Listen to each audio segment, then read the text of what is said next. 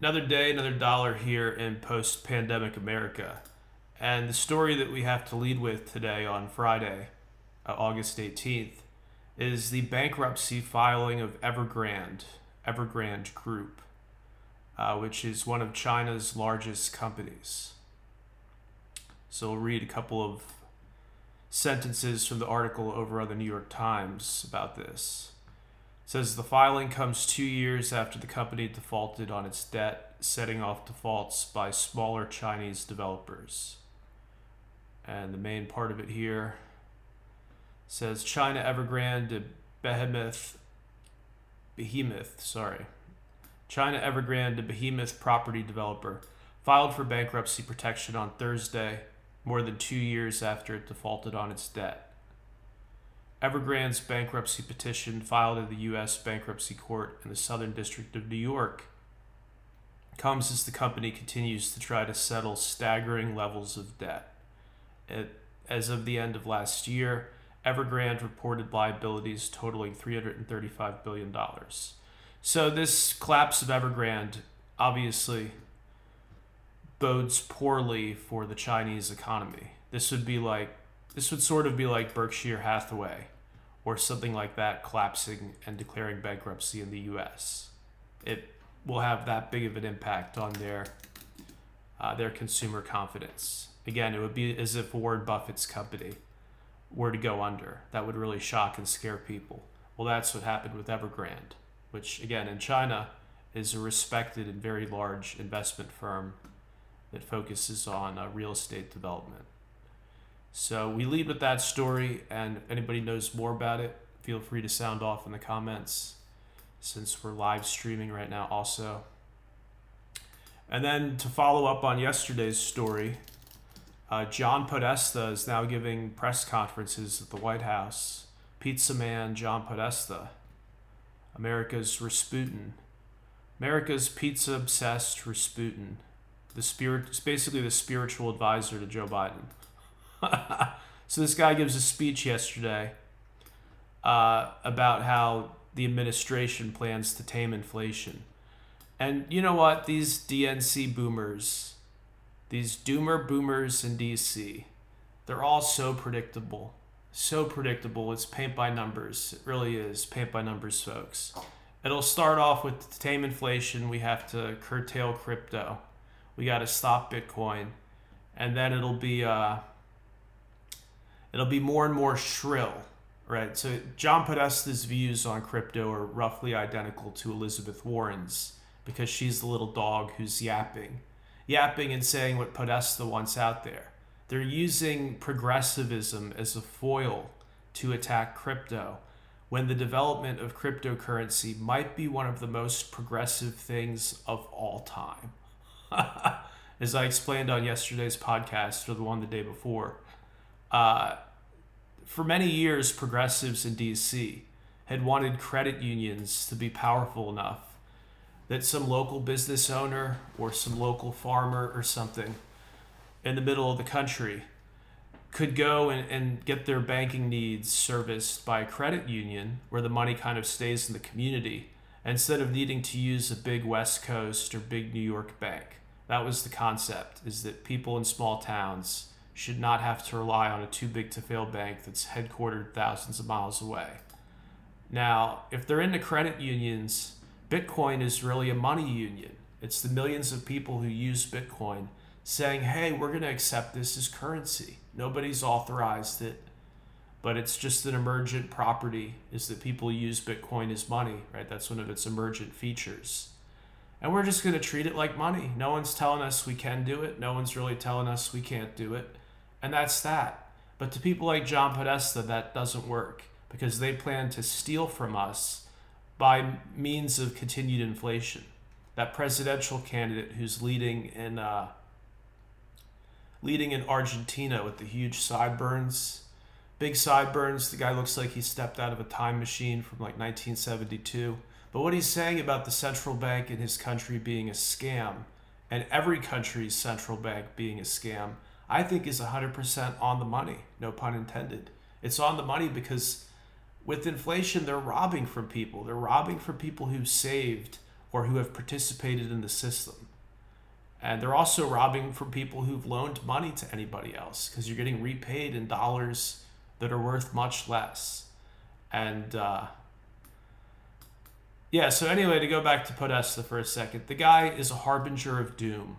You know those Japanese oarfish? They're these really weird long fish called oarfish, and they usually are on the you know deep ocean floor and stuff, scavenging, much like Podesta. They're on the deep ocean floor and they leave everybody alone. But from time to time, they surface. They'll surface and wash up on the beach and stuff. And when that happens, Asian fishermen and uh, people across Japan get very concerned because there's an urban legend or a myth or whatever that when you see oarfish, earthquakes and tsunamis and disasters soon follow.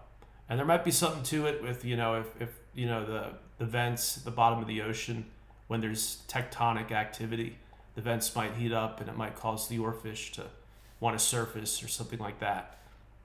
But yeah, so there's this correlation between sightings of oarfish and then earthquakes or tsunamis imminently afterward. And that's what Podesta is. These globalists who run our country, they surface seemingly right before they throw some new monkey wrench in our plans for happiness and peace and freedom. And the last time he really surfaced, he took a trip to New Zealand. And that was right before their most difficult phase of the pandemic. He took this very visible trip to New Zealand to see the prime minister who he was friends with. And then within days, they have these harsh lockdowns, to this day considered some of the harshest response uh, during the pandemic was in New Zealand. And again, Podesta popped his little head up like an oarfish just days before New Zealand enacted all that stuff. And uh, anyway, if it's a fight you want, you got it. I don't think you'll be successful in outlawing crypto on the grounds that it's causing inflation because it's not causing inflation at all. People are exiting the dollar because they think Joe Biden is weak and they've seen America lose two wars in the last 4 years. And that's that's a big thing for people to take. we lost the war against COVID and we lost in Afghanistan.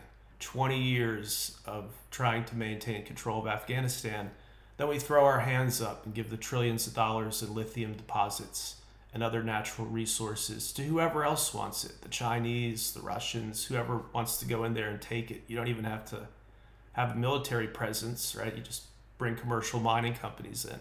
So, absolute failure, absolute two losses under Biden. And that has an impact on people's faith in the US dollar. And then you got uh, Saudi Arabia, you got Mohammed, Mohammed bin Salman, crown prince there, saying he doesn't care about pleasing the US anymore. He's going to do his own thing. He's not going to use our dollar necessarily in trade or transactions. Then you got that deal between the United uh, Arab Emirates, the UAE, and India, where they're now going to start using their own currencies when they do trade deals instead of using the dollar, which makes a lot of sense. Why should they use another country's currency when they're transacting with each other? Why do they have to use a country's currency that's literally separated from them by an ocean and has very little in common with them culturally? No offense. I don't mean that in a negative way. It's just like that's not their currency, that's not their culture. And yet they were forced to use it until just recently. Well, we're an empire. We're an empire in rapid collapse. And people like Podesta, instead of learning about crypto, he thinks that by torturing the rest of us and making crypto on an uneven playing field here in the US versus other countries, that if he tortures us crypto holders enough, that somehow the dollar will, will remain strong.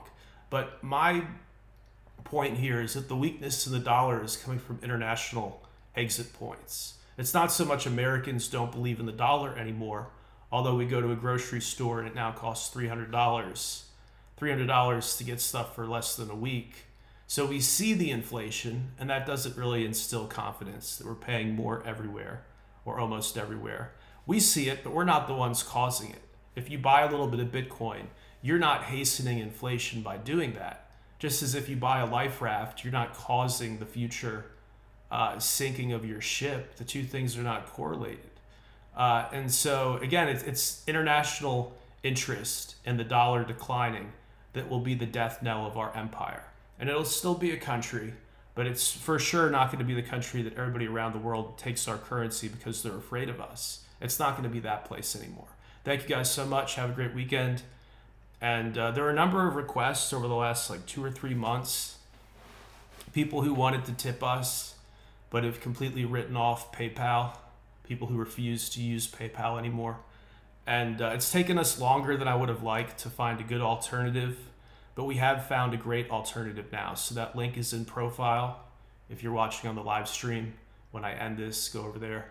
Link in profile, and I'll put the link in description of today's podcast and that's a donate link over on Stripe. So without any exposure to PayPal's ecosystem or PayPal's censorship, you can now tip us in $10 increments, as much or as little as you want, $10 increments. And if you tip at least $10 today or tomorrow only, today or tomorrow only, tip at least $10 and give your best email address, and I'll add you to our premium research newsletter.